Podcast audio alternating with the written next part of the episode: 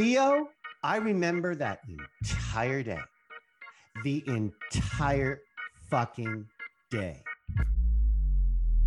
Don't you know that the music should be solemn? This is Theo Rossi. This is Theory.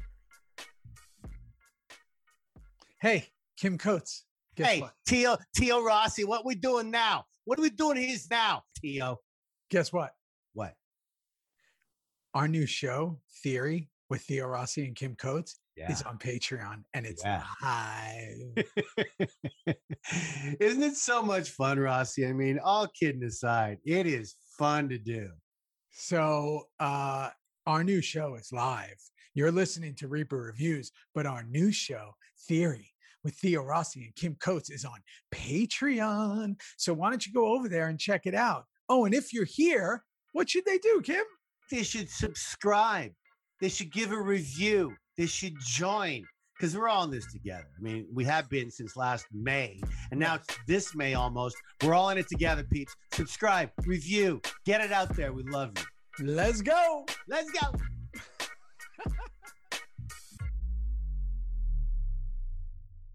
Yeah. yeah. What is it about you and that that hair? Like, what is it about you and that face, that smile, with that bullshit mustache, trying to look like me? Like, what happened to your hair? I want your hair, Rossi. I know. You know what it is? I you know, I'm I've I've taken that lesson of growing my hair out between rolls, right? And for the last roll I had long the longest hair I've ever had was this roll that I just Yeah. finished. Yeah. So this is truly the longest my hair has ever been. And now people understand my hair does not grow down, it grows up and to the side. my wife says you look like a chia pet if anybody's old enough to remember what those are. Um, but this is what it is. And uh, I guess when you have all these different mixes in you, which will come out in this episode, um, this is how my hair grows. So this is me. No, this is it. there's a song and there's this is me. This is and, me. and if I look at me, if I may, like this, these sideburns, and this is probably going to be gone. We're Yeah. figuring it all out. My hair is Yeah. going to be, it's a period piece, Rossi. Yeah. I can't talk about it yet, No, but I'm going to be able to soon. And but you know crazy. you know the deal you're you you and i you you know you're one of the ones who taught me this it's like it, it's easier to go down on your hair and your beard and your mustache than it is to add on and i you know as character actors like we we have to adapt to the roles we play Yeah. we play real people we play you know blue collar people we play all different people we lose we gain weight we do whatever but the thing is is that i didn't know this when i first started acting and i would just always shave my head and I didn't realize how many roles I was losing because people are like, "Oh, we don't want to wig you up, and it That's might right. look fake," you know. So you, if you have a shaved head, which I did for a long time between Sons and even before Sons, I was playing a specific type of role. right. I couldn't play the 1920s greaser or the or the you know the the the 50s. Well, you, you can, but most of these producers don't have that wherewithal of thinking, let's wig them up or let's, you know what I mean? They can't think past the box half the time. So it's better to be long, scraggy, skinny, or fat than lose or gain and cut yes. for every role you do. Because we're character actors, Rossi. That's Yeah, it's do. funny. All my meetings now, and they're all on Zoom. It's like the second, you know, the screen pops on. It's I would say nine and a half out of ten times they go, "Oh, wow, you have hair." I'm like, yeah, do. exactly. I do. I don't have a mohawk. I don't have a shaved head. I actually have hair. I don't have and then when they see this hair, they're like, What? Wait a got second. Are you wigging it up right now? you got a little like uh, Diana Ross thing going on there, baby? this is this is definitely a, a, a Chaka Khan moment I'm having. So listen, man, um, we're rolling right along here. Uh, we are now about to start season. I mean, we're in season four, but we're just about to start episode three. Where's the time going? Dorylus. Yeah, what does it mean? Any idea? I didn't No, look I it up. figured you. I figured you'd look it up. No, I. You didn't? know, if you want to talk about Dayton, Callie, go ahead. Let me let me just check it out here. Yeah, I thought that's what you do. But you I- know, here now while you're doing that, here's what I'm going to talk about. Please. So then, you know, today's fun because we get to record our other show as well, our theory show. I'm um, so looking forward to that, Ross. Yeah, me too, because we're doing a show about uh, you know, mental health and mental Yeah. health awareness and all that. So that's at our Patreon page. Everybody knows about that. Um, but while you're here in Kim's uh uh wherever you it. are, you know, subscribe, like, do all that. Uh Kim, tell me what Dorylus means. Holy crap. Let's just see if we can get any kind of. Oh sh- shit, that makes sense. hang on. Can you get? Can you Yeah, see? I see it. Yeah, I mean it's a phone. To the people who are Okay, listening can. Dorylus, also known as driver ants. Yeah, There Yeah. you go. Yeah. That's about halfway through this episode. Beautiful CGI on that. Oh fuck me! And I remember being there. that? Yeah, I was in the makeup trailer, and I said, "How the fuck are you going to do that?" And I don't want to, you know, ruin what's coming later, but fuck that you couldn't ruin I, I you thought they were going to do it for real. Yeah, no, the ants wanted too much money. Uh, The, the ant wrangler told me later they wanted way too much money. They went on strike. And so the CGI boys stepped in and said, Well, fuck the ants. We're going to make them up. And Well, so when we get to- pissed off and got drunk. when we get to season seven, I actually did work with a cockroach, a real one. We talk about that. later on. a real one, and he was fucking fantastic, or she. He was I amazing. Was his name Harry or something? I can't Yeah, remember. amazing cockroach. Um, okay, so wait, so Dorylus, we're saying that right, right? Sure. Dorylus. Yeah. Okay. So before we get into this episode, um, you know, season four is such a pivotal change. We've talked about this in a couple of ways, and there's a lot going on that I'm noticing already. We're in episode three. We got a ways to go on this journey of season four. Correct. But the main thing we've talked about this is the stunning difference in the way it looks. This episode is directed by Peter Weller, who, if First you time, don't, we, first time we had him, I think, right? See? first time ever. He did such a good job on this. Holy fuck! Holy shit. The camera fucking work? Are you joking? Okay, so anybody who's listening to this, Peter Weller is famous for Robocop. playing playing RoboCop. He He's was the he was the original RoboCop. He was He's the original RoboCop, really the only RoboCop. And then, even though Gary Oldman was in the second one, so I can't knock it too bad. I mean, not the second one, the remake. It, Yeah. I mean, it, it was hot trash, but he was Gary Oldman's fucking great and everything. So Peter Weller, Buckaroo Banzai, as eccentric, and when he came to direct, it's fucking Peter Weller. It's fucking RoboCop, right? And he is a unique bastard in every way. he collects He- the he coins. truly- he's got 40 he truly- scarves on. Oh my God. Cigars everywhere, scarves on, knew exactly what he wanted, put the red carpet down for all of us leads on the show. Do what you want. Let's let's work around it. Then this is what I think. He was never afraid to say what he thought. His camera work on this show was spectacular. Do you hear them in the back?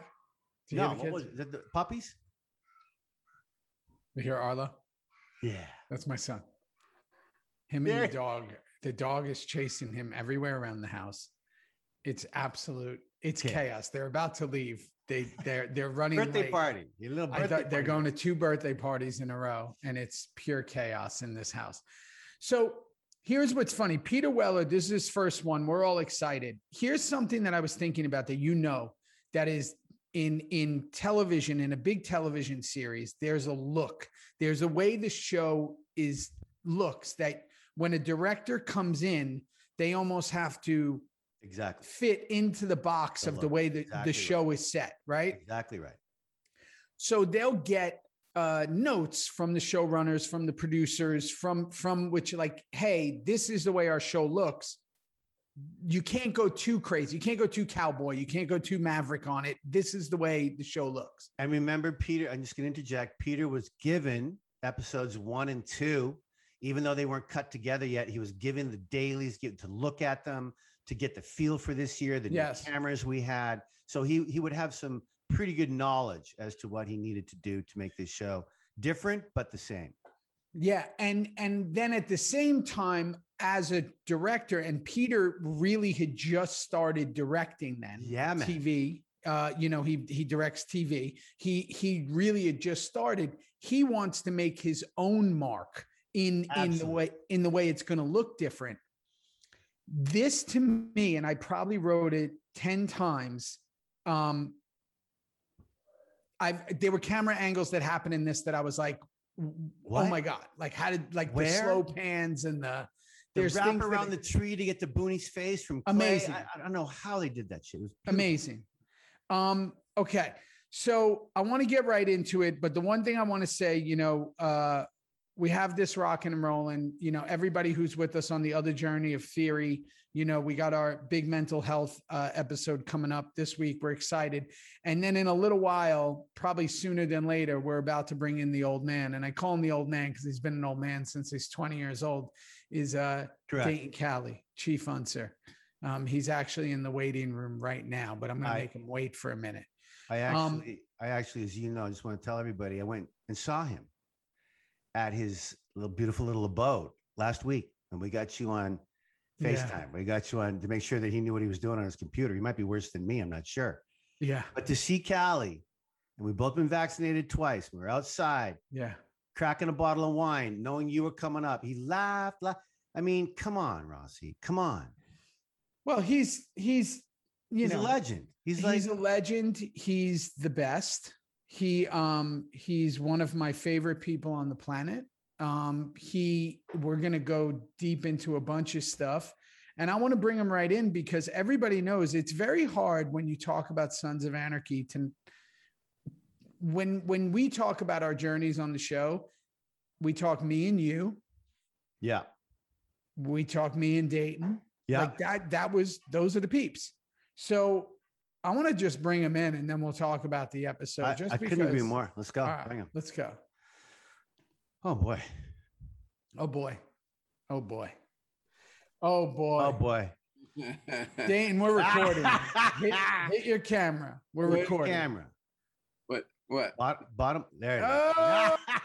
is. There it is. Oh, how you, yeah, you doing? All right. all right. Look at the Callie. saxophone. Callie, What? look at you.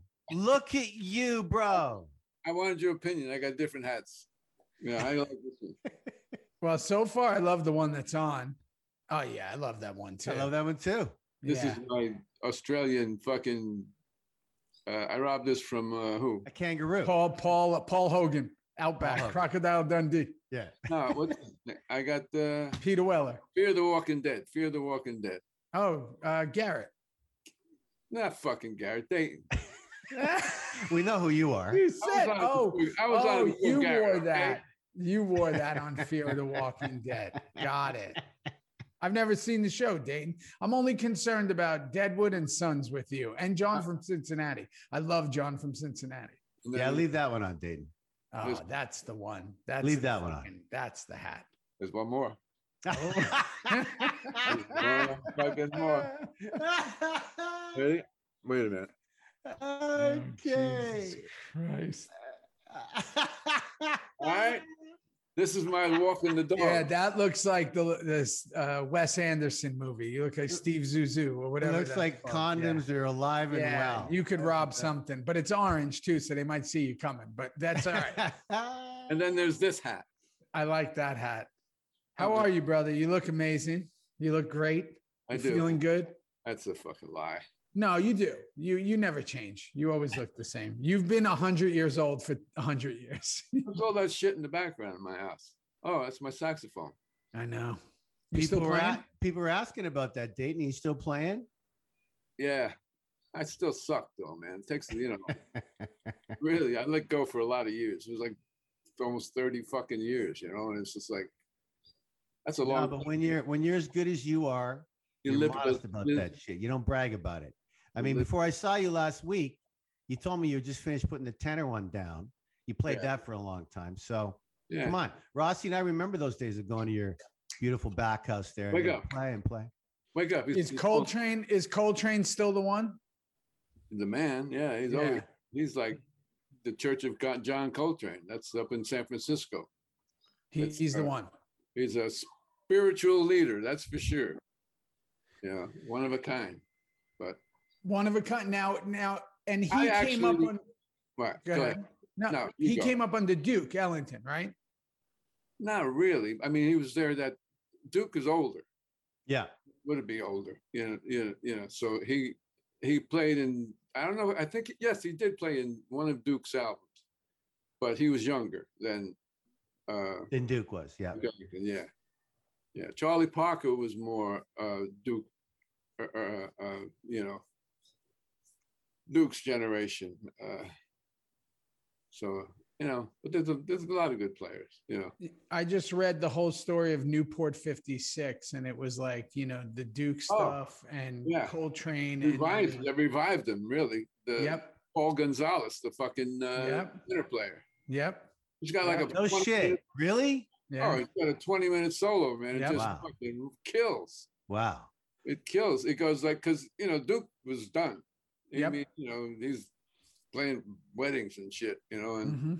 and uh you know they he got invited to the, the, the to the Newport festival and and he went on and they were they were doing okay and then they played oh shit what was the song fuck anyway Paul right. Gonsalves Paul Gonsalves had a um, a solo in Mhm.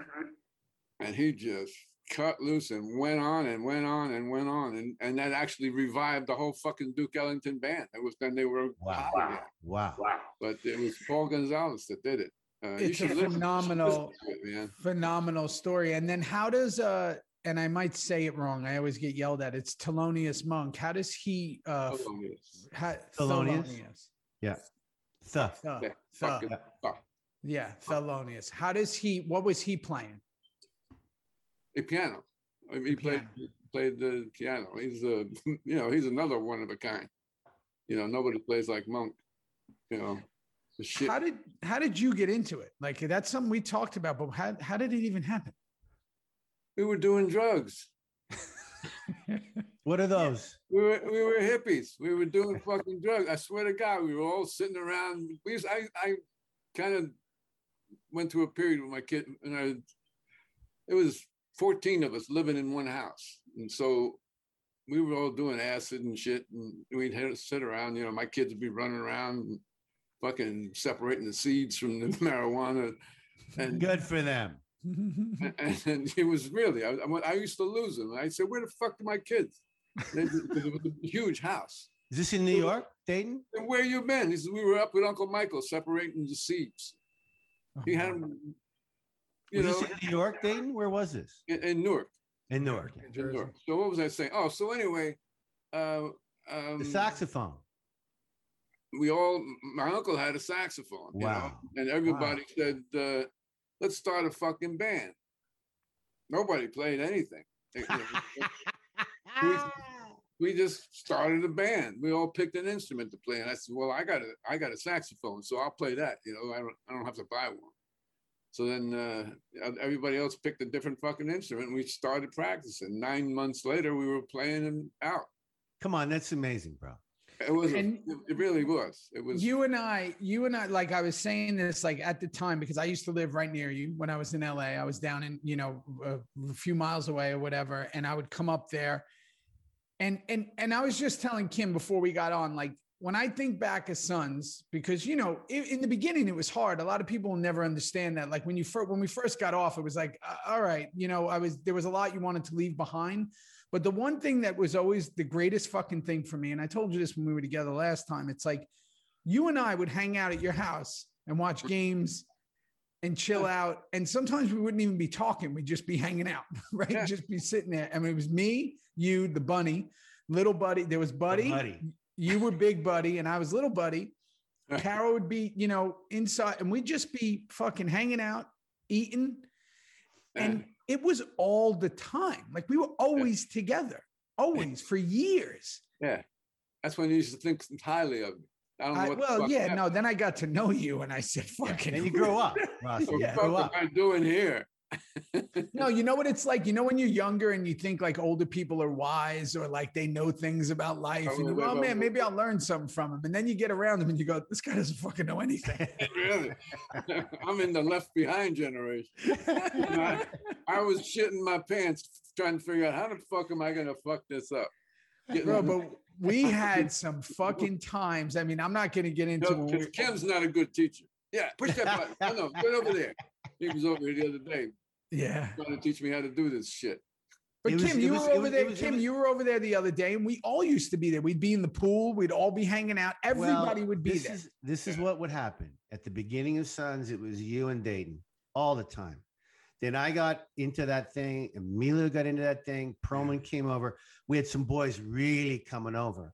And then those last two or three seasons, because it just became so fucking tense and hard to shoot and Yeah. so violent, it would be me dragging my sorry ass to Dayton's backyard at 10 o'clock.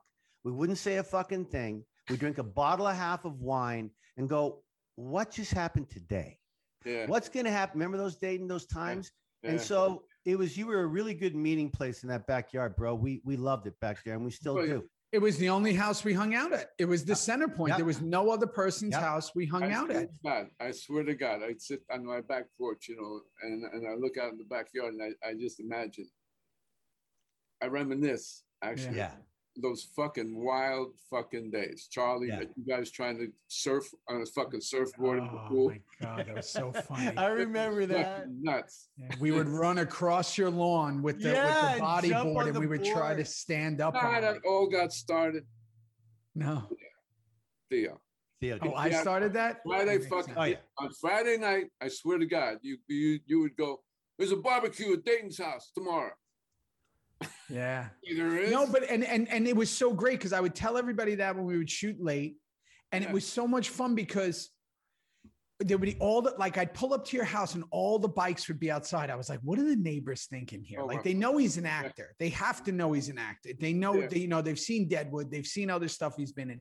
All the They motorcycles go, would come here we ripping go. up. What is up with the bikes? Oh my God. So loud, so loud. Emilio, Emilio used to show up with his fucking uh, yeah.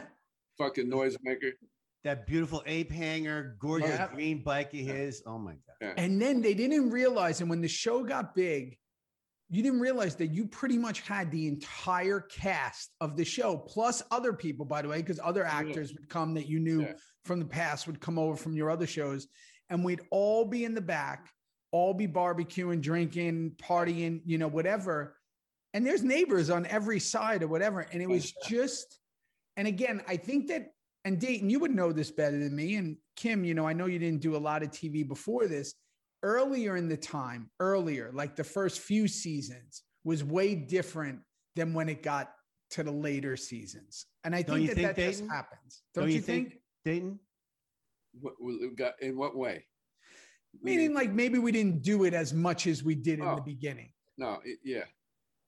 The first four or five years was, was it, it, just built up to more and more people were showing up, you know, more and more, you know, every Saturday, every Sunday, Saturday, all that, you know. And then, yeah, it got fucking weird, you know. It got weird it got fucking weird, you know. because the, and the, it was the tension, right? Yeah, yeah, it was like uh, you know, Kurt was on a fucking kill fucking spree, so you didn't know who the fuck was going to get killed and who Yeah. was going to live, and he had that shit, and he was very secretive about it, you know, he uh, and so it, it created fucking. No, I'm not saying it was his fault; he was secret. He wanted to keep a fucking secret for the show, but uh, it made tension among us, you know. Uh, uh, Mhm. uh, you know who's gonna fucking get killed and who's gonna get axed and who's gonna whatever. I mean, Boy, you You know know? what, Dayton? You were so right. That sixth and seventh season, even though Opie was the beginning of it all with the leads, but that sixth and Yeah. seventh season, man, there was so much secret secret stuff going going down. And we would get a script and we would read something in the script. And what does that mean then coming up? And yeah, Oof. Actually, you skimmed it to see if you were fucking dead. That's it. That was the main thing you did. Yeah, you skim it and see, oh, oh, oh, well, better him than me, you know. Yeah. And uh, I would I would actually argue that it happened way before Opie. I would actually argue that Oh, with the Taylor. Taylor, the Taylor stuff, Taylor, yeah. Bill. that's what Yeah, it all I would- began. I would argue that it was basically like you were you were in fear of your job at all times. Yeah, And that that Yeah. created tension. right. Yeah. and and i think that that that along with there were so many of us and you know certain times certain people had a lot more to do and you know that's always a thing. And Oh, then on top of it when you're when you're adding into the fact of fame i mean th- we're a bunch of character actors who are walking around and all of a sudden it was like holy shit this is we're going where? We're going to the middle east? We're going here? We're going there? We're, we're going all over and every there's going to be thousands of people waiting. That was fucking with people in a way too right? They, well, Theo, I was a little more famous than you, Theo. Right. you still are Right, you still are. What are you kidding me? nah, nah, you guys are you guys are fucking doing good. You know, you guys are doing really good. You know, well you had just show come did, off show did a lot for all of us. the show did a lot for Sure all of did. us. I, I got Dead- deadwood did a lot deadwood did a lot A lot of people.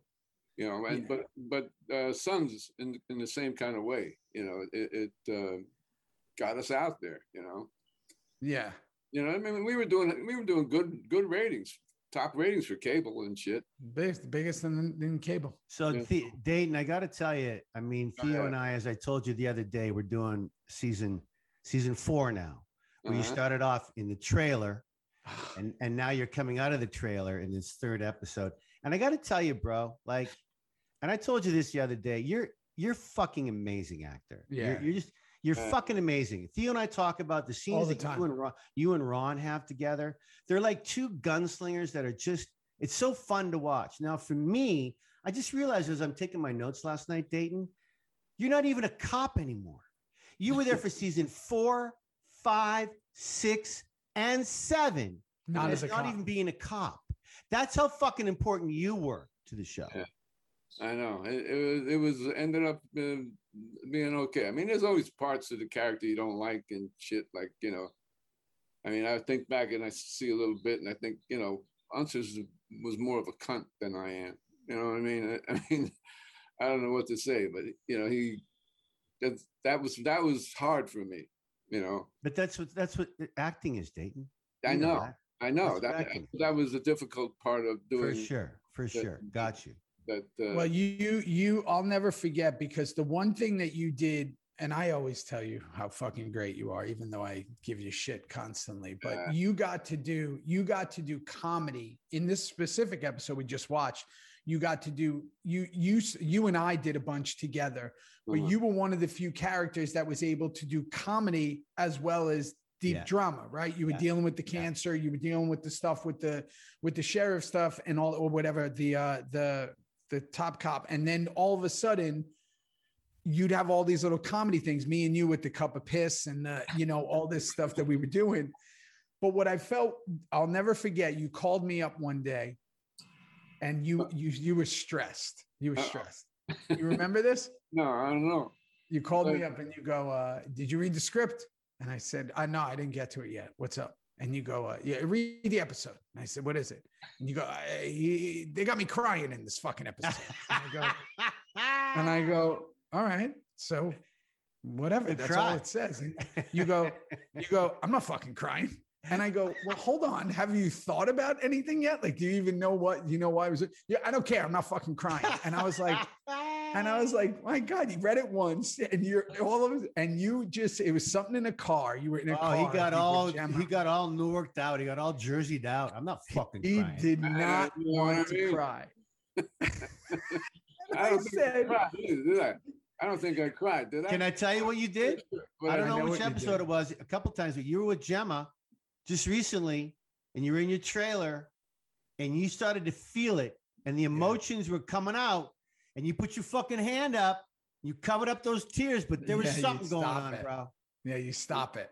You can't show. You can't show. That's You it. can't show that shit, you know, you, you just can't do it. I mean, I I, I, I, I, I, I could, I, and there's nothing wrong with it. It's just that I can't. You know. okay, I got a question for you. Yeah. Do you remember? Because it was like 85 years ago Uh, when you auditioned for Sons. You did audition, right? I don't know. Oh yeah, I did. That's right. I So did. what do you remember about it? Anything? With Wendy? What do you remember? No, I uh I, I knew Charlie Haid, right? Wasn't he the fucking Yeah, Charlie Haid was Yeah. the producer. He was like a line producer or something. Yeah. And well, he directed it.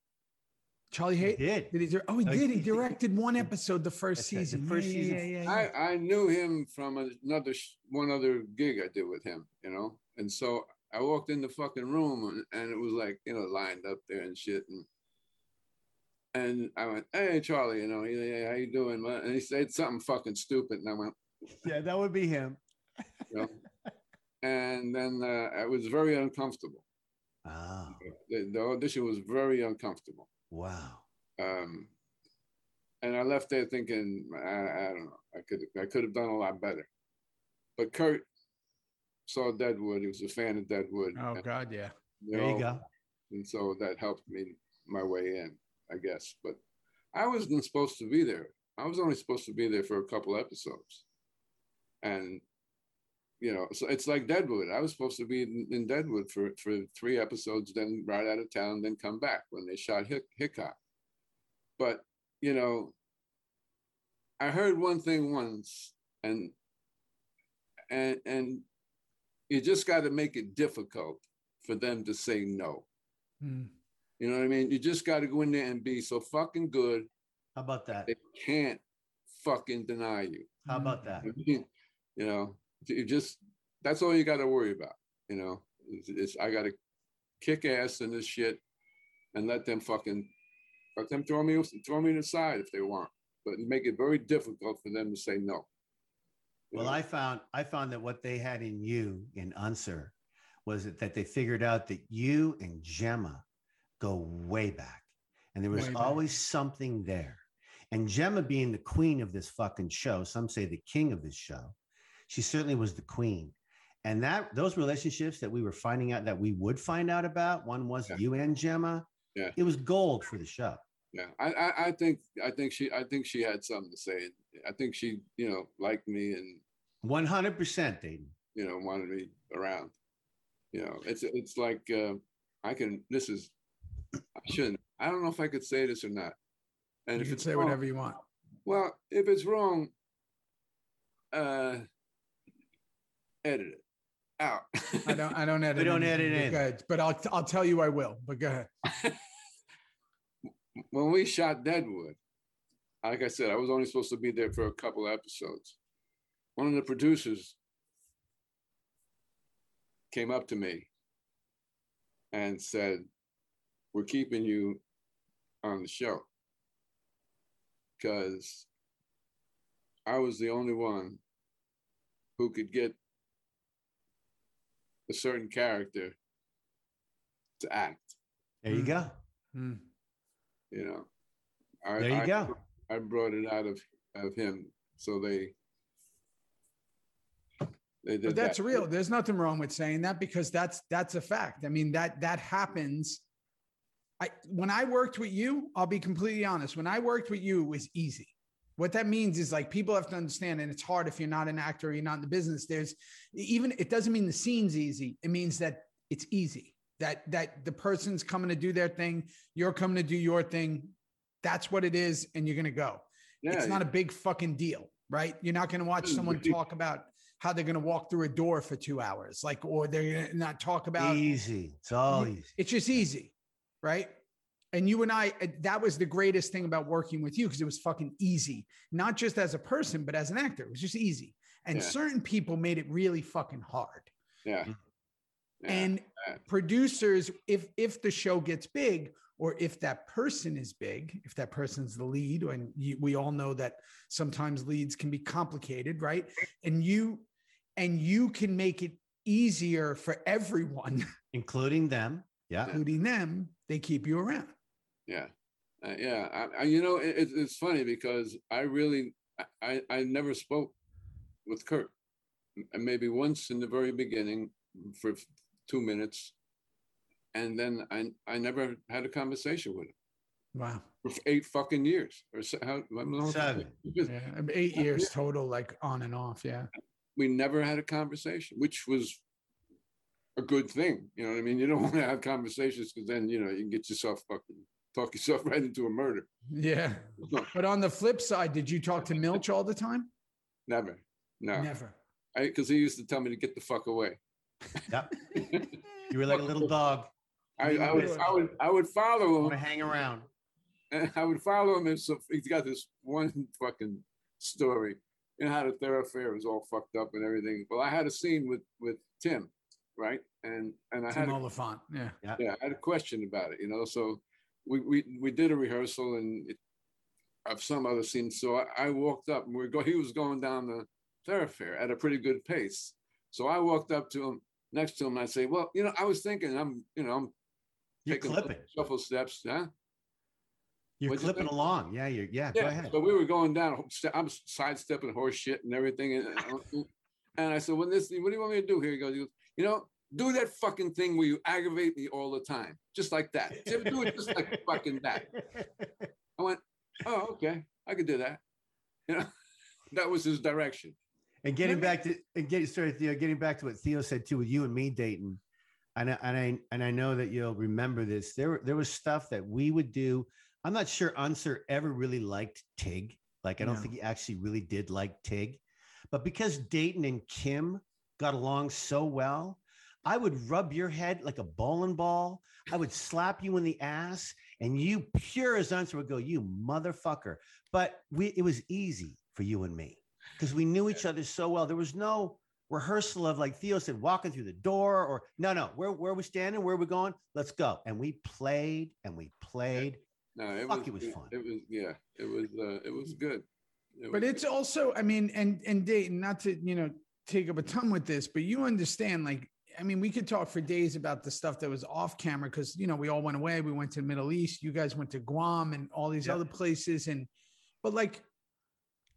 It's so unique, right? Like when you reminisce about it and think about it, wasn't it just like like almost like this Great it's like point. a dream state when you kind of go back to it like as and and good and bad it's not saying that it was all good people people want to hear that it was all the greatest thing in the world and that's not necessarily true but overall it was fucking amazing when you think about it No, no, yeah, it was. It was funny though, man. I, I mean, I, I, you guys g- gave the name. I don't know who came up with Unser Island. which, Yeah. you know what I mean. Was I was always Yeah, we did. You goddamn right we did.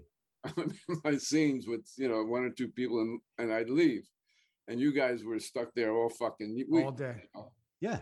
Day you were there night. two days a week you'd come in you'd come in with your fucking little khakis on and you Yep. you, you tucked in you'd come in you'd eat No You- makeup, everybody, you no were like the mayor. Everybody, No oh, there's date, and everybody have a laugh. Everybody, and then you're gone. You're home by six o'clock watching the game. Yeah. All right, calling if I I call and, and they still working. Yeah.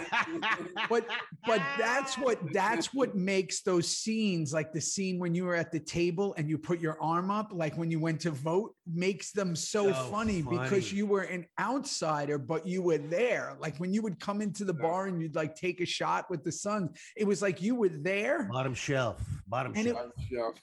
Oh, and it was so funny because it it mimicked. I gave him that line, you know. Oh, you Did did? you? We just I gave it to reviewed that a few weeks ago. That's Ah. so great. Yeah. Yeah, you don't want no, no, no top shelf, no, no, no, no, bottom shelf. That's so Give him the shit down there.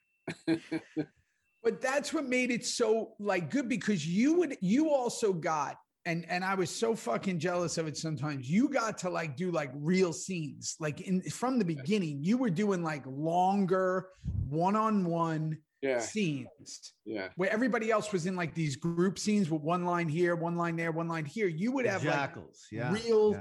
scenes yeah. with Yeah. you and Gem are in the church, or you and Je- you and Clay in the in the office, you and you and Stahl, you and like you would have, and that's why I think that what resonates in those one on ones is like still my favorite line in the entire show is when you go to hand to the joint. You really should. You really should. Yeah. We One of the talked fucking about that, best didn't lines we, ever. Dayton? We talked about that the other day when I saw you. One of my favorite lines ever. it was. It was fun. All right. Well, listen, we could keep you on for 14 days, and guess what? We're getting you back. And I, I freaking love you, bro. I love you, I'll- brother. I'll see you soon. Dude, I miss man, I miss you a lot, bro. All of you. It's like uh, I, I- I watched a little bit of the show last night. We couldn't. Took me an hour to figure out how to get a DVD on there. You know But- what we should do? We should really try to do like before, like, you know, once this whole thing's over and everybody's vaccinated, everybody's, you know, where they are and whatever. If like we should try to at least get a bunch of us back to the fucking pool. Like everybody Yeah. go to the backyard Yeah, and man. have like a big ass barbecue.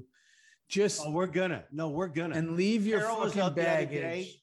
Day. Carol was out the other day. The pool looks amazing. Nothing's changed. He's got another big setup right by the house now. The dog's get- there now. There's a Pardon dog me? now. Yeah. Oh, I so picked her up for you.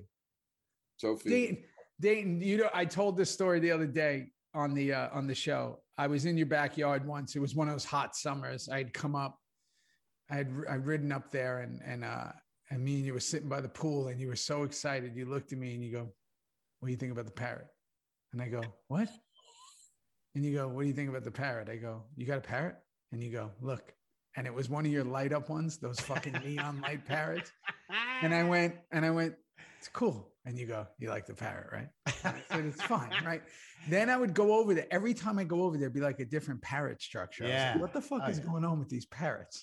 I love neon, man. He loves neon shit, man. He does. and fucking parrot just having a martini. That goes right back to your You know? saxophone days, brother, man. Oh yeah, neon everywhere. It's a fucking parrot having a martini. It's a fucking neon light. It's like a three foot structure or whatever it is. You got it from somewhere, and it's a fucking parrot having a martini, and it made you happier than anything I've ever seen. It did. I swear to God, I would look at that and just cheer up. I don't know why. You know, I still got the motherfucker.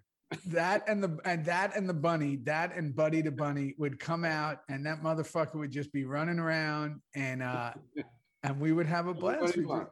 Just doing what he wants. You know. Just doing what he wants. All right, hey, little by the way, I still have. uh Do you remember when my dog ate your DVD box set? Right. I Deadwood? thought- yeah, I thought about that last night. I swear to God, I said, you know what? I'm sitting there watching. I, I looked down and there's a box. And I said, there's one fucking DVD missing. You bet. It's in Benji's belly. Yeah. that thing is gone. I still have the eating box.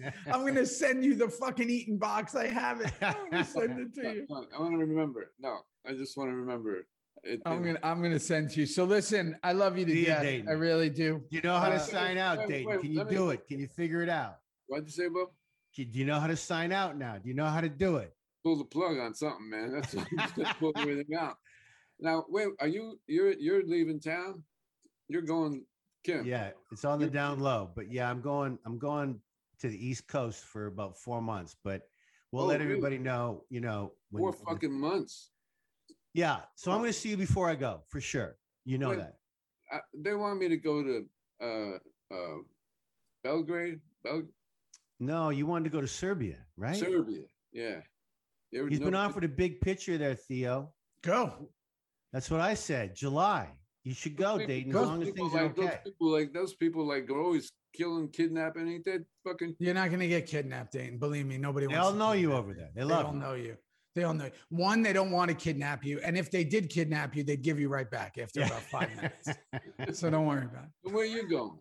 Me, I'm I'm in Okay. Austin, and then I'm coming to LA soon, yeah. What? like in a couple of weeks. All right.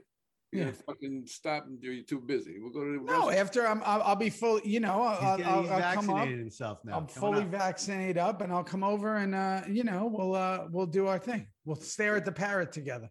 All right, let's let's do this review here. Get out of here. Love you, love you. Dayton. Love you, about buddy. this fucking thing off? Just You know how to do it. Just shut the fucking. Just go to the red button. red button on the. It's, it's you see end, motherfucker. You see end over there. Get the mouse going.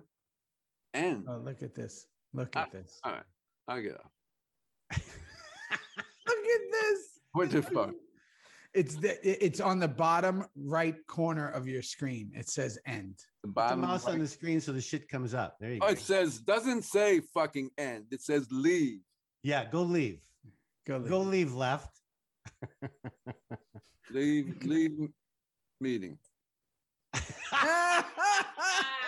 Let's give it up to Dayton Callie. Pete. Give it up. Give, Give it, it up, up to Dayton Callie. Dayton Callie. God, there's really no one like him. Um, All right, listen, go. man, we're going right in. Let's go. What a fucking episode. What a fucking Um, episode. By the way, you and I talked prior. Oh. This fucking episode is great. Great. Um, Just great. Here we go. Let's go. It's just so good. So Jackson Clay talking the vote. Um, and this is right where I noticed that the camera moves right off the bat. I was like, holy shit, he's going around this room like the camera's like a person.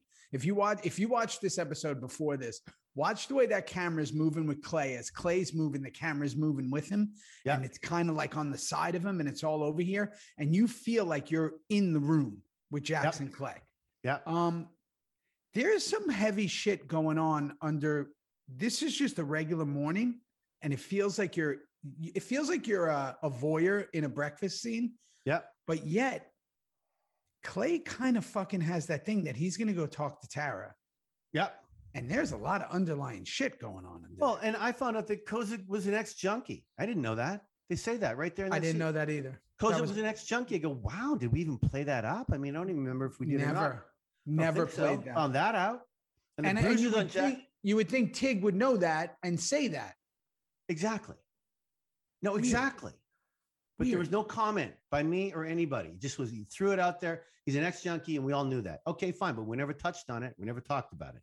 But isn't that something again that you think like when like the thing about Juice being a crystal meth head at one point, like these are things that like or an addict, like they never it's like they get written, they come up for a moment and then they go And away. they never get talked about again. Yeah, it's so funny. That's weird. Right. So he gives her, Clay gives her a look at the end when he's leaving, like basically like, I know and be careful. Yeah. Right. You're talking about the Clay and Tara stuff? Yeah.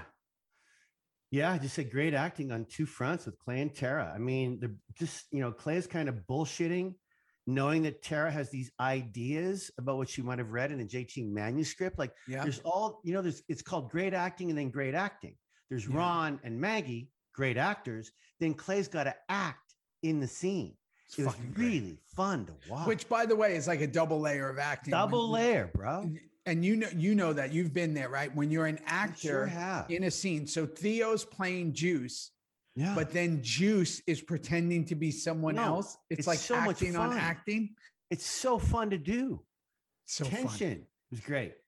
So then we go to Happy. I love that scene because I I'm I'm fucking obsessed when the club acts like a club. Like I, Yeah. I don't know. I, I get like it, it makes me fucking giddy when I see like it sounds stupid, but like here's Happy yelling at Miles because he's a prospect. Like And I'm like, and, he, and he's and he's shit." messy in the house. Clean the fucking house, you little shit. And we add a fucking layer, Layer. to Happy's character Yeah. that he has OCD, that he I've likes everything. I've never seen that before. Beautiful to see. Loved it.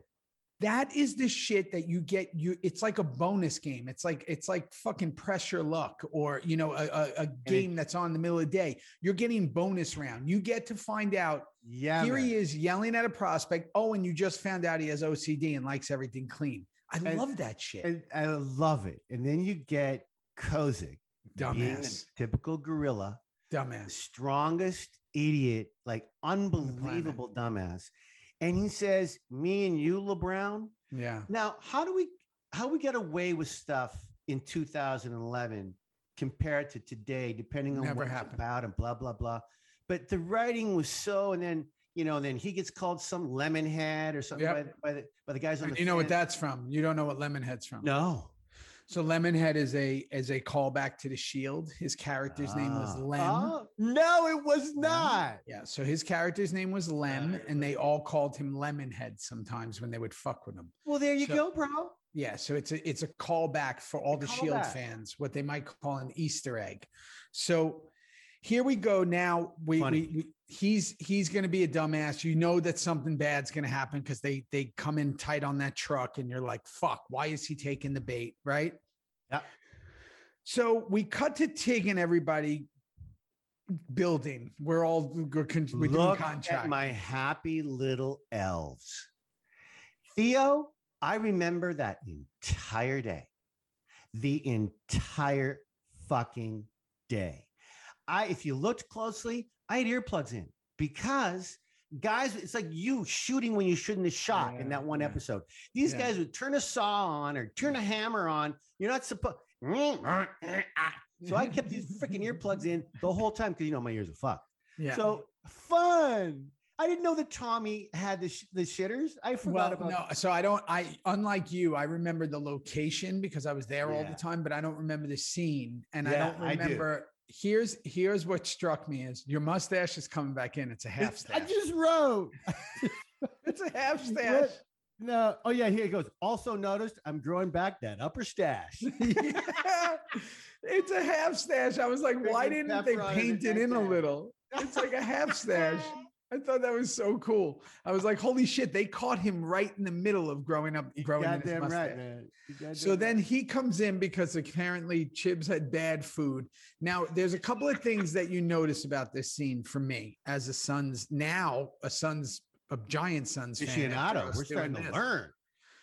First of all, Ryan is at his full Opie. I mean, he the hair, his muscle, like he's Opie. He looks like Big. He's big. Mufasa, like he is fucking he's Lion got- King. He's the Yeah, Lion King. He's like a deity. He's a god. He's Yeah, he's a god. He's back in Greece now. Odin. on. He is Odin. He's fucking literally coming out, and it's like the long hair, the muscles, the this, the that. He's that's Ryan in in, Opie's fullest form. Yep. Chibs comes out all fucked up. If you look at Chibs, this is something Tommy was doing as the seasons got later. He started wearing like designer clothes. He's wearing like a yeah, he did. He looks really good. A leather button down shirt. He's looking like Jimi Hendrix. He's coming in all and his stomach. And then there's Juice. This is when we start learning about clear passages and the colonic stuff. And he's so happy when he talks about it. Anytime. I just got so, I got I got so warm when I saw that fucking scene. Oh, it's fucking this great. is so fucking funny. It's so great. And and again, that clear passage thing was just, and I can't wait to get into that. So you're growing the, the colonic stuff. Now we go back to Kozik. He's balling. First of all, Kozik can play. Kozik's an athlete. Uh And then and one and sorry, one more thing. You got to remember that that Clay again says, Tig, you're not coming with me. you're not coming. again. You're standing right here. And everyone looks at me. Again, Peter Weller. He made sure that they the camera was on me just for that ending shot. Yep. And then they showed Bobby, you, Ch- uh, Charlie. Everyone looked at Tig for his reaction. It's like, fuck me. I'm not going with you again. Anyway, keep Yeah. going. Now, and and and, go. and that'll come back later. That'll but come back. you, you know, that swings around. You you're really having that tough time with Clay. I mean, and Ah. and by the way, they're spotlighting it. they are. They're spotlighting the the separation of you two. Yep. which I think says more about Clay than it does about Tig. See, they're trying to make it that it's about Tig's emotion, but it says how Clay is distancing himself from anyone that can judge him. Yep. And he knows he has my vote. He doesn't have. Bobby's vote. So he needs Bobby to go with him so he can have the big talk with Bobby. He needs this drug deal to pass. He knows Tig's going to put his hand up and go, Yay, I'm in. but Not not Bobby necessarily. So that's why he's really taking Bobby. But but you know what's so interesting, and I always think about this. Yeah, while he always has Tig, and what makes for good writing and good storytelling, yeah, Clay assumes I got Tig no matter what. I don't have to nurture him. I don't have to give him anything. I don't have to do anything for him because I'll always have him. But if you if you start to see Tig's reaction, it's like, does he always have them? oh, good point. Good point. you know what I mean? Is he is he the always onion is starting to be peeled off in this season. This fucking season is such a good season. My God. such a good season? So All right. Ko- uh, Kozik's Kozik, how could um, you, you fucking idiot? Gets rocked by the thing in the back of the head. He loses the truck. Kenny can play basketball for real. Kenny can do anything. He's an amazing For athlete. man. He's an Yeah. athlete, that guy. Yeah, he's tough as the You toughest person. You know, I, I could actually beat him up on skates though. Let's let's let's Oh yeah, let's probably hockey. You can take him. hockey. I'll take him out. Otherwise, nope. I'm running for the hills. Don't let him get ahead of steam. He'll put you right through the glass. I've told Um, this a million times in an alley. I'm taking Kenny. No, Oh, oh, Kenny not Johnson's coming with Not me. equi- he's the first person I take to a fight Yeah, over over For- pretty much. anybody. Honestly. Uh. Unless unless it's like some of the UFC guys I know, like you know, like fucking Jon Jones or Uriah Well, no, Faber or somebody that's a like different thing. besides professional mixed martial artists that we're friends with. I'm taking He'll go through a tank. I'm taking you. Yeah. Yeah, he's no, he's he's an he's an animal. So now here we go. Potter and Roosevelt meeting. This is when we realize and we find out about the juice is our now connection. We start to see about the family. Juan. Carlos. They say your whole name. Yep. Ortiz. Theo let me tell you something. When I saw this last night to review, I had not seen this episode, but I remembered the scenes in it because I realized what a great show it was. Yeah. Buddy, what did you feel when they said your name as a as an audience member? Like, what the fuck? Here we go, little brother. So this was wild for me. Um, and we'll probably talk about this on our other show, Theory. This was a moment in my life before this season started that I changed everything. I changed everything about myself. Meaning that I changed, I changed the way I was You living. look, everything. not, not just my look. I changed the way I was living my life. Like everything changed about me, Theo. Yeah, I yeah. was I was shedding the skin of an old version of me, and I was becoming a new version of me, which we all do I think you were actually. In every way. And it- it's not that the old version was bad of me; it was different, and I needed to become different. Right. Kurt was instrumental in that shedding of that skin in a personal sense. Kurt basically and I spent a lot of that off season together. Never talked about sons ever. When he called us in for that meeting, which he did between seasons, he told me what was going to happen. Now, here's what's funny. Kurt doesn't know about me, doesn't know about my family, doesn't know about my ethnicities, doesn't know about anything, my cultural history, doesn't know anything. He just knows me. And he told me, but he kind of told me loosely. So I was learning as I read the scripts as well. I knew that what he said, which was really important to me, was we're going to try something out, see how it works. Now, what people don't realize, what's different from the way you and I filmed today to the way we filmed back then, is we would be filming episode six, but episode one would be on the air. We were kind of right on the edge of still breaking story as they would can see how things are playing out. And I knew that this was my shot. I just knew it. I knew, you know, you know. So um, I was fucking hyped, but I didn't know. I didn't. I also was, to be completely honest, and I don't think I ever said this. I was also nervous that this was going to be the end for me. Sure. Like, like, oh, this is going to be good, but I might get like a few episodes and then I'm going to die. and then you're gonna be whacked. That's right. And and and that's the like the, no good deed goes unpunished. Like I'm gonna get a great arc, but I'm gonna be gone. Yep. And I was like, fuck, would I do I want the great arc and then be gone? Or do I want to lay under the radar and be there forever? I I, I want it all. I want But it all. if someone said to me, I'm just going to get paid but be unhappy, please write me an arc and let me move Mhm. on. Let, Mhm. Write me the biggest arc that people will never forget because of your talent or mine, Mhm. and I'm moving on. But if you give me some bones to throw, I want it all.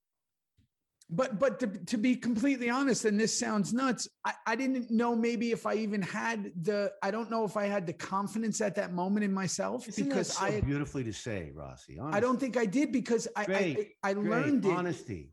yeah i'll be honest because i was a guest star actor who had done 40 50 guest stars where I, I did some heavy shit on all these tv shows and these small movies Bet you did. but now it was on this grand scale and i'm gonna have to do it do it. And and um i was like can i do this? And what happens confidence i believe confidence comes from doing things uh, over and over and over and you start to learn you you start to learn it. You become a 10,000 hours the master of it. So i was learning as i go but i started having these like aha moments. Point is when that scene came on and i read that i was like oh fuck. Now I knew, remember, I knew from the Russian wedding in season in episode one when he came in on me and said, This killing is going to affect juice. I need to see it on your face. And I was like, Why? And they were like, Just fucking do it. But they didn't tell me anything. yeah And they were setting something up, which was amazing because they hadn't set up anything the first three seasons. Like you always were set up from the beginning with Yeah. Donna. Yeah. I I had now gotten the shot, so I was super excited. So here, just let me say again, Potter is a weird dude, right? He's just like this weird dude. Roosevelt's working with him. Um, now Jackson, everyone's heading out, and you've had enough. You say, I'm going with you. I'm not gonna fucking do this shit with bullets. I'm going. Yeah. that's kind of the first moment where we see him maybe disobey Clay. I go like this. I go like, first of all, did Tommy have an issue with this storyline with his inner inner inner stuff? Do you remember? Because you, you had a lot of stuff with Tommy. Did he have a little issue? He was good with it No, he he was good. I don't think that he because it came out of nowhere for me, but it was beautiful for you and him to have these two, three scenes together. But did he no, we issue? loved working together. Him and Yeah. I, him and I loved being. I, I, this sounds weird. We loved being alone together in scenes. No, it's like me and Kozik swinging on on, on the swing set, just the two of us. You guys are swinging together. Okay, that's great. But when when when um when I say fuck that fuck that shit, Jax, I'm going, and he goes, okay, Tiggy, that was an that was an ad lib. I mean, that was never there. Was like, okay, Tiggy, here we go. Mm. Like I fucking walked out of there. I'm not going to be stuck here. I'm out. So it was good. Good day. And that's a disrespectful moment to Clay Fuck yeah. because you know he's going to find out. Fuck yeah. So I love that. And then, and now we get to Bobby and Clay. And this is, again, man, I got this thing with Bobby's character where there are moments when I'm watching it and go, fuck, they could have did so much more with this character.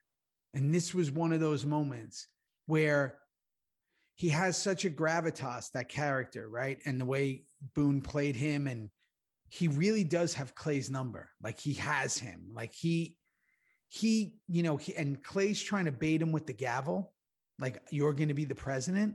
Well, I just got he's sneaking around. There's so much sneaking around. Bobby's being dead fucking honest, and Yeah. Clay's just sneaking around. And let's just remember this that Bobby Munson was not a first nine, but close. Very like close. he was right there, like right, first 20. He the might be first right- 20. probably the first 15. He was Yeah. right there. So him and fucking Clay. I mean, I'm the guns, Bobby's the brains. He he just he tells Clay everything he sometimes does not want to hear. And he is the reaper. Like he's the guy. 100%. Like, he's the biker. He's the one. He's tradition, right? He's a traditionalist. He believes in the rules. He believes in what they started. He believes in whatever John Teller came back from Vietnam promoting. He believes in that community. Yep. and nobody's going to stop him. So when he Great sees scene. things going outside of that community, Great scene. Camera work was unbelievable. fucking Zip- it's almost like it was on a drone. They had wires. This camera would just whip around around a tree to catch Bobby's face. Peter did an amazing job. And, and then, Regina. and then Clay tells him about Jax. Yes. Yes, he does. Honesty. And Regina Corrado wrote this episode with Sagal, Lizzie. Love her. What a, I mean, come on, Regina, she killed this stuff. She was Killed so it. good. Regina's her. one of the best writers on the planet. And then Liz Sagal is Liz the they teamed it up beautifully on this episode. So good. All right, let's go. So Keep Gemma going. and Unser, Gemma and Unser in church. I got to tell you, this come has got- on. I mean, come on. This Come whole on. Fucking Unser goes, trying to remember how to do this. Yeah. Gemma goes, put the flame to the wick. I mean, Mhm. but then he, when she uses him as the spotter, yeah. Yeah. Can't it do anything. sounds so stupid. There's little things throughout this scene. Unser spots Roosevelt. He goes to see him. Oh, yeah. no. Margaret. And there's a fertility problem with the gal. Yeah. So Is again, that's going to come later. That's, That's a crumb. come later. That's a crumb. That's, That's a crumb. later. Crumb. It's a, it's a crumb, be- babe. Yeah. coming later. So, but then Margaret walks in. She's got the textbook backwards. McNally. McNally's the fucking greatest. I want to get her on the show. She's Um, coming. I really got to get her on the show. So he misses it to watch their nonverbal looks after McNally, Margaret leaves. And and I just gotta say that I'm still there today, trying to get the line out of the cover of that book that McNally slash Margaret did yeah. in one take. I would still be there. Something. I could never ever. So then she splits. It's nice to see that they're kind of anyway. Go ahead. Yeah. So again, you can't can't do anything right. Completely no, and and again, their dynamic. This is Sons at its best. Sons at its best is when there's lightness in the chaos. Yeah great. That's Sons at its best. And- Great, and, great line. And you got to realize we're probably just about halfway into this episode, maybe a little less, and we've had a lot of light moments. Yeah. And and and again with heavy undertones. And that to me is Sons at its best. You don't, you're not watching it feeling horrible at yourself. Your escapism is you're going to laugh and you're also going to be like on the edge of your seat. And that's what this show did so great well. episode. This Yeah. is a great episode. So here we go to these flesh eating ants. Um, yeah, acted the title of this entire episode. Keep going. the It's, Russian the- dude. it's a Russian dude, right? well, it's the guy who, It's the uh, guy. Roman- yeah, it's the guy from last episode. Yeah, yeah. With all the bullets and the issue and Jax's Yep. beat up and all that shit. Yeah. Yep. So he, Nice CGI, right, bro? holy fuck, man. Didn't they? Didn't they nail that? Nailed it. Nailed it. And the and, the guy playing the Russian nailed it. Like he had his Nailed eyes it with the spit and like looking all fucked up. And he was amazing. And and then again, Clay, uh, this, you know, unnecessary, maybe. Um, Clay hears him and goes, Is he listening? Like, and then decides to kill him. And Yeah. and I love that Bobby, again, the spiritual, in touch with nature, in touch with the the spirit world, and you know, and Clay doesn't. It, again, we're adding to Clay going full Darth Vader at this point, He wants out. He wants to retire with money in his pocket. Doesn't care. and he's the bad guy. Clay Yep. Clay is now being set up as the bad guy. He's Here we are, the black hat. He's wearing the black hat a lot now. a hundred percent. And I think that we danced around it the first three seasons. I think that's right, bro. I think that's right. Even We did even, we did we did a dance because we had stall. We did a dance because we had Yes. freaking Adam Yes. Arkin. We had a dance Yes. because we had so many other problems. Well, guess what? We're all out of prison now. We're all home now. Uh, uh, um, you know, everyone's you know. There's no real bad guy. There's no real bad guy. You know who the real bad guy is? We're gonna pass it to Clay right now. That's We're gonna- right. We're, we're gonna we're gonna give him the black hat for a while and see where this goes. That's right. It's a think you just, juicy you just said something that's so fucking great when you think about this show. The first three seasons, we had definitive bad guys. correct. This season, even episode one, there's no definitive bad guy. You think it's Roosevelt. You Yeah. think it's Potter. You Yeah. go and and you go, but wait, they're they're law enforcement. They're just trying to do their best. Yeah. And even Clay has jokes about when he was in prison with Juice and you know and all this. So you kind of still like Clay. They laid they laid out Clay beautifully, smoking the cigar at the wedding, being home with Gemma. Even though Tara's onto something, we'll fix that. Not anymore. Not in this episode. From here on out, yeah, baby. Clay is the motherfucking bad guy from here on out. And this, to me, is the episode that starts his arc as the true bad guy. And to be completely honest, and I'll never put words in Ron's mouth, I think maybe this is where part of the problem began. Because I don't know if he wanted to be the bad guy. What I do know, and we'll get Pearl on. He'll, you know, he's he's the president, man. He'll he'll he, he can't wait to come on. Right. But he always told me that, and he saw the shift happening in this season, and Yeah. that was there ain't no more love affairs with Tig. There ain't no more love affairs with because he's getting out and he's being it this way. And we're not going to get into it now because we don't want to do spoilers. But wait to see what happens, not only with you, but with Gemma and Clay, with Mm. Tig and Clay. Near the end of this this season, I remember some of this shit. It's going down in the worst possible way for the club. And it starts in this episode too. I mean, it, it starts with him and Gemma in this episode. So, okay.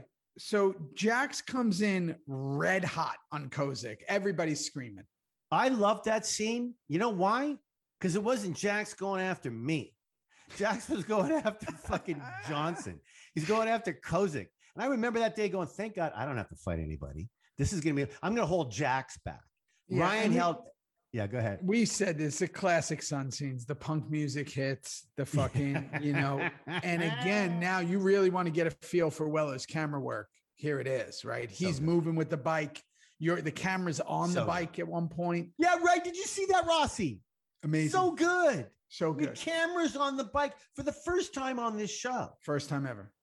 So again, we're we're in, right? We're going. Great day Um, of riding I got. Like we zipped around. We were getting better with the camera work. Like you just said, that was a great day on second unit. And then, and then, you know, we had the big fight. It was a great day of And filming. Kenny and Kenny Johnson is such. I love him. He's such a clown. He, So much You love see when he takes his cut off, he hands it and he pulls and ties his face like he literally ties his hood on.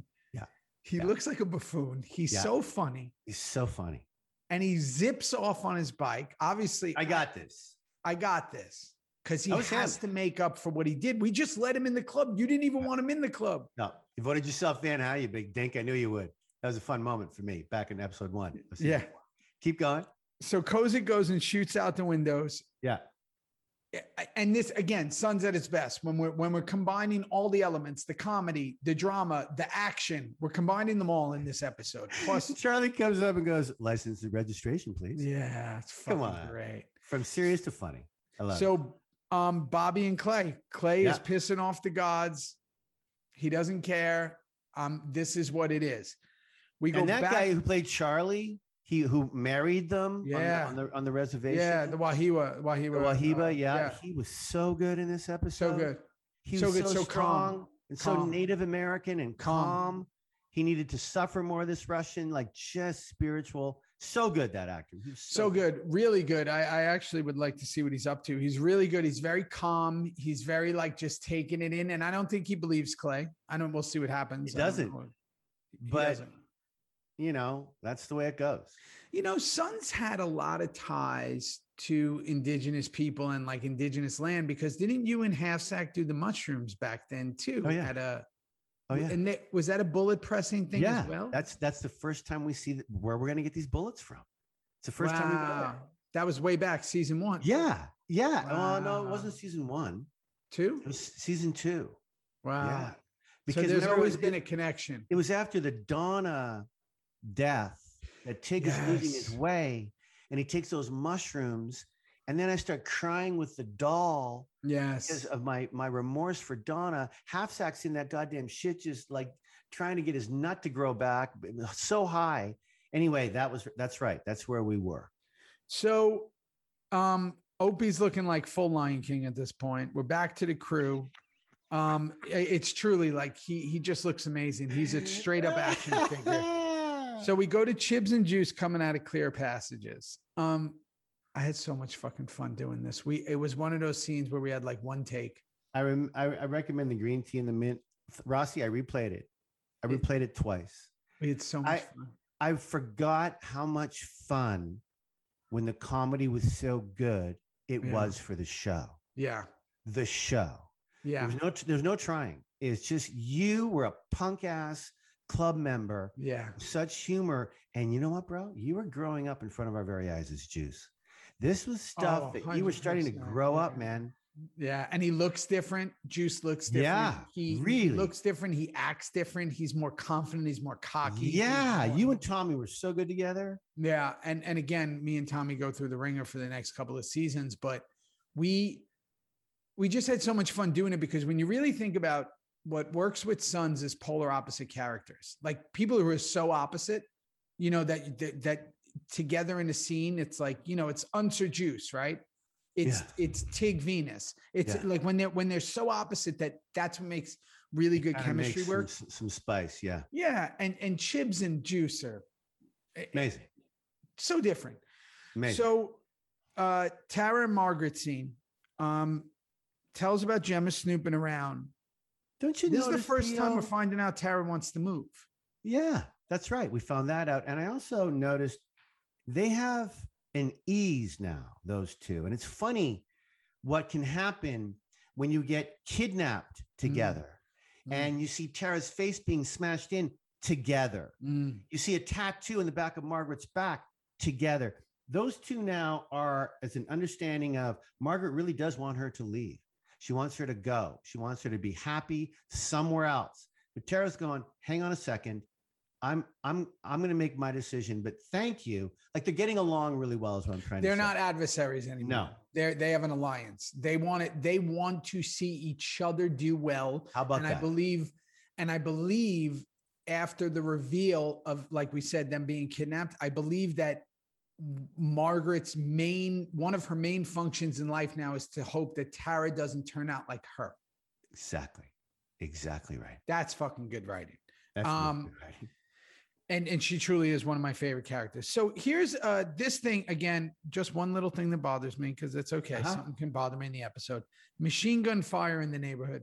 Um, what are we doing, guys? Well, a we're- resignation and and and and let's just get to that right now because Marianne Jean Baptiste, who who was on Without a Trace, like a thousand shows, she got top billing as our as our you know Kenny Johnson's our our our Rockmond Dunbar. She got top billing because this was called. This is what in the business is called as stunt casting where Mhm. you go out to a great actor, great actress, and you ask them, Would you please be on this show?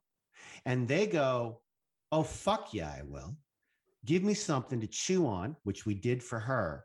And it was great. But let me tell you something. When that machine gun Charlie shit starts going off, Theo, I was there that day, obviously. She says, which I forgot, happens all the time. No one's coming. Like it had that get where in this Yeah. part of where they live in southeast, you know, charming or Oakland, yeah, wherever we were, it's Oakland. Yeah, Oakland happens all the time. No one Yeah. comes. cops ain't Kind of a yeah, they're not coming. It, it happens all the time. To answer your question, that's yeah, that's- no, and and again, the machine gun fired the Donna Reed line. If nobody knows who Donna Reed is, she was this. You know who she is. Yeah. obviously. Yeah. Um, just this wholesome American TV personality. You know. That's- that was a um, funny moment with me and Charlie. Hey, at the end there, that nice little sharing Again, moment. that's where fucking Sons works when you button scenes with a little comedy, where you button things where th- something you know crazy goes down or chaotic, and then you button it. Right. Just the fact that uh, what were the sons' names again? Uh, Oh yeah. Um, uh, Luther Leroy- Vandross, Luther and Vandross. I mean, that it's fucking brilliant. It's no, it's fucking great. brilliant. It's great writing. So Gemma confronts Tara about the letters. This is a big scene, by the way. Oh, We've been dealing with these goddamn letters. huge, heavy, emotional, true. slow pan of the camera is true. brilliant. The camera slowly going in on Gemma as she's speaking over Tara's shoulder. Beautiful. Man, I love that. And Katey looks, this is Katey looks so good. This is Katey like Truly. Katie looks amazing in this episode. And um this is you you you have to question is she being truthful? Does she mean it? I think she does. You think so? I do. I do. You do. don't think she's lying to save her ass just to get those letters out? Uh, I don't know. I don't know, bro. I, I I think that sometimes the best way to lie is to tell the truth, and for her to to say she fucked up, she was young, she J- JT was in Ireland having a kid with someone else. That all happened. Um, she was with Clay. She talks about that. That that all happened, and she regrets it. That probably is partly true. Um, I think she's a. I don't know if Gemma ever gets desperate, but I think by telling her the truth, it's like if you think you begin to know shit from reading letters or hearing what you think, you didn't live it. I did. Mm. And this is what fucking happened. So she kind of wins on both levels. I right? think that's right. She's she's saving her own ass. I think that's those right. letters from Jax, and yet she's right. she's revealing her truth. I think that's Tara. right. Yep. And little does she know, Tara is listening, thinking that could happen to me. Yes. Yes, bro. It's great. It's great. It's fucking great. So we go to the Juice and Roosevelt scene. Um, Okay, so before you start talking, because this is about you, I I wrote something down here. Like I want you to tell me and the audience about that day with Rockmond. It's Mm. just so you've never been better. It's so good. It's so simple. Mm-hmm. There's no acting, just an underlying boiling point of emotions. Juice is now beginning to go down a very slippery, slippery slope for Yeah. him. So go. Just Well, listen, I mean, at the end of the day, any acting that's rooted in real life or connected to anything is very important, right? So there's so many things there that tie into my real life. Uh, the main fact, the main thing is, you know, the thing with my father. I didn't really know my father. You know, I knew him when I was young, but, uh, you know, and he was a criminal and he was a fucking, you know, whatever. And so that tie in is incredible. And again, Kurt doesn't, Kurt doesn't know that. Kurt doesn't know that my family's Middle Eastern, North African, and you know, doesn't he doesn't know that. So when you say that things happen for a reason and you say that things are written, you know, and and and you know, you learn about your history and you learn. I mean, it's fucking crazy. And when I was doing that with Rock, I knew, I just knew. I remember, I could, I, I could smell that fucking hallway, on the Right. Stage, I could smell it and going, okay, The fucking writer's room turned cop chill. shop. Yeah, like this is gonna be, this could go somewhere. Let's see where it goes. And again, having that nervous energy of probably gonna get killed off. Oh, isn't that you've And never and told and you know what? And and it You've was okay because I used it. I went probably gonna get killed off. So that nervous energy of I'm, Right. I'm not gonna be here with these guys, and Right. this show's gonna run for 30 seasons. It's gonna be Gunsmoke. It's gonna run forever. It's gonna be like MASH, and I'm not gonna be on it. That feeling bad, I'm gonna tell you why that helped me. The loss of that already that I concocted in my head was the loss that Juice was concocting that he was going to lose the club. You see children of acting listening. I know you love this stuff when Rossi and I try and throw some bones at ourselves that I know you're listening to. There's no acting required.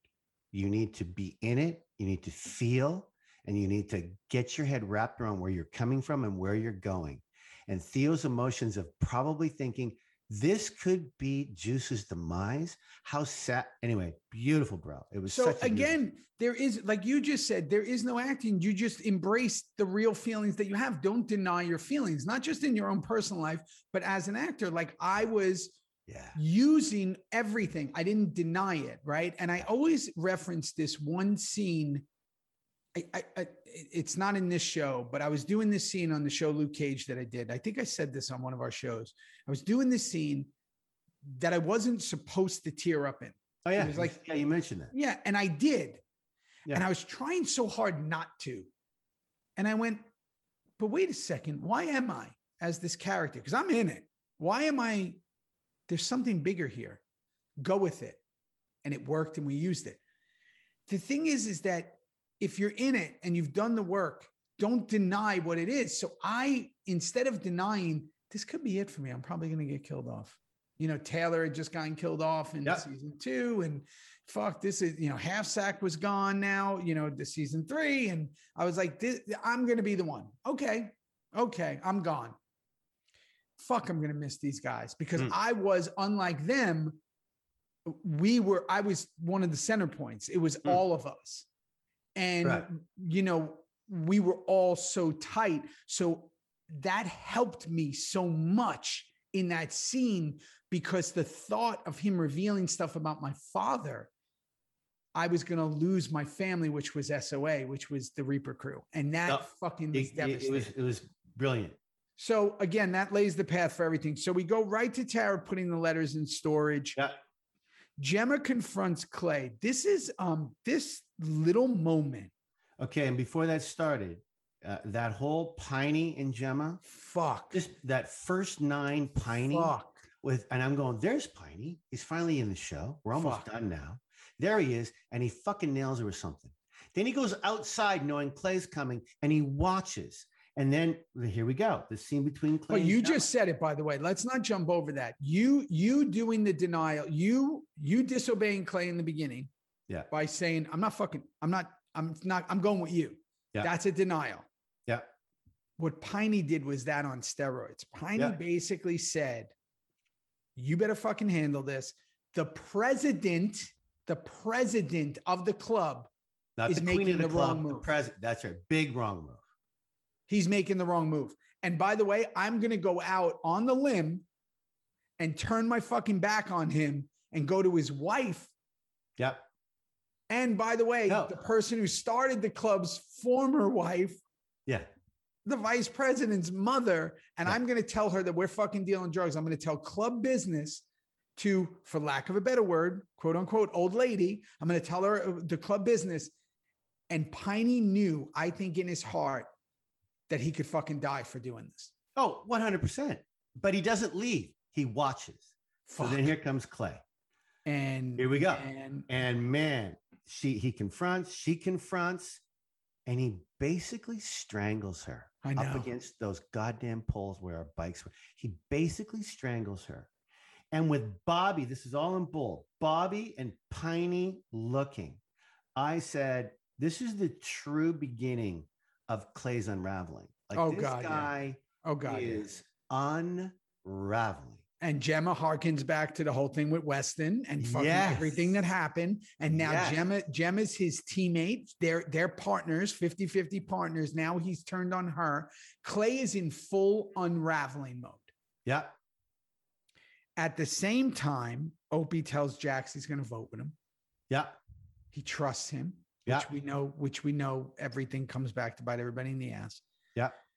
We get into the club. Everyone is super serious. I, Um, I just, uh, Peter Weller, we just have to give it up to, to the way they edited this ending, with the way Kurt edited this ending, the way they shot us all voting. Everyone had a say, but it was quick. It was just quick. We just got on with it because we knew. no bullshit. It was, I forgot how that went down. Kim Coates forgot how that went down. Best chapel scene we ever did. Right? Best chapel Such a great ending to the girls looking on. Clay warning Piney. Oh, I'll slit your throat. Come on. I'll slit your throat. He tells him he'll slit his throat. Oh the fucking the the the song is super aggressive. Bobby's furious. Clay basically just told a first nine fucking member, I will kill you if you ever do that again. It's off the rails now. It's off. I can't wait. It's like put on the next episode. Can we say goodbye to our beautiful peeps around the world and do the next episode right now? like Theo, fuck. I'm in it now again. I'm Remember those it. issues that you and I had with season three, and then at the end we realized that Yeah, the finale of season three was one of the No, greatest. I'm in it now. ever. Now I'm in it. I'm in it. I'm I'm so I'm in it. Season four. I'm like excited. I'm like Come on. excited for the rest of Callie, this shit. your hair, that My hair, Dane you. Callie, your mustache is back. It's not a half-ass one. It's it's we are here. We got good lighting. It's fucking it's on. Um, I love you, brother. Let's you, go. Uh, let's go do our other show. I Can't love wait. it. Love you, Bubby. Hey, Yeah. by the way, if you're Yeah. watching this, hey, if you're watching this, what are you supposed to do, motherfuckers? You're Like, supposed to. You're like, supposed to review, like, subscribe, join, all. subscribe. hit the alarm, do the whole thing. and and and I'm I'm learning this Patreon thing. At the the other thing we're doing, it's so fun, bro. yeah, we're- we're- just we're do it all. such- Uh, why Do it all. Do Much it all. love, everybody. Love you, buddy. Love you. Get See out of here. Thank you so much for listening. I appreciate each and every one of you. You know the deal. Theory Pod, hashtag Theory Pod, capital T H E O, small R Y, capital P O D. If we're talking Reaper reviews, it's the hashtag Reaper reviews with the double R. Go everywhere where the where this podcast is available and go subscribe and follow Apple, Spotify, Google, iHeart, wherever. And uh, and then if you want to see the videos, go on to YouTube and subscribe to the page. We got some cool stuff coming. Um, like I always say, this life goes by in a blink. So stay up, stay awake, keep being the example, um, and let's keep making a difference.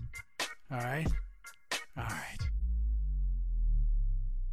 Hey yo! Shout out to my crew, the Theory team, the team. Okay, starting with my incredible editor, Caroline Kawash to the incredible design skills of Caesar Arvello, to the other designer slash web slash everything, Justin Tordella.